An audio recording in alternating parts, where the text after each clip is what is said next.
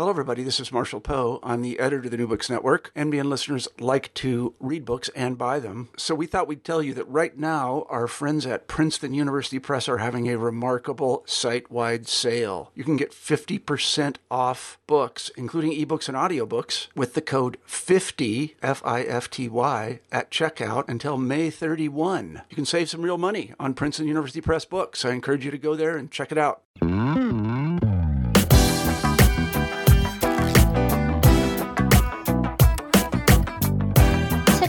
speaking with Edward Ross Dickinson, author of Dancing in the Blood Modern Dance and European Culture on the Eve of the First World War.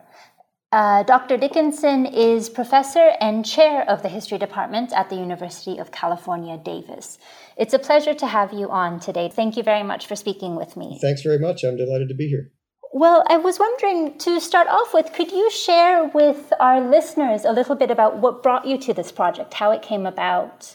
Right. Well, I, uh, in 2014, published a book on debates about public decency in the German Empire.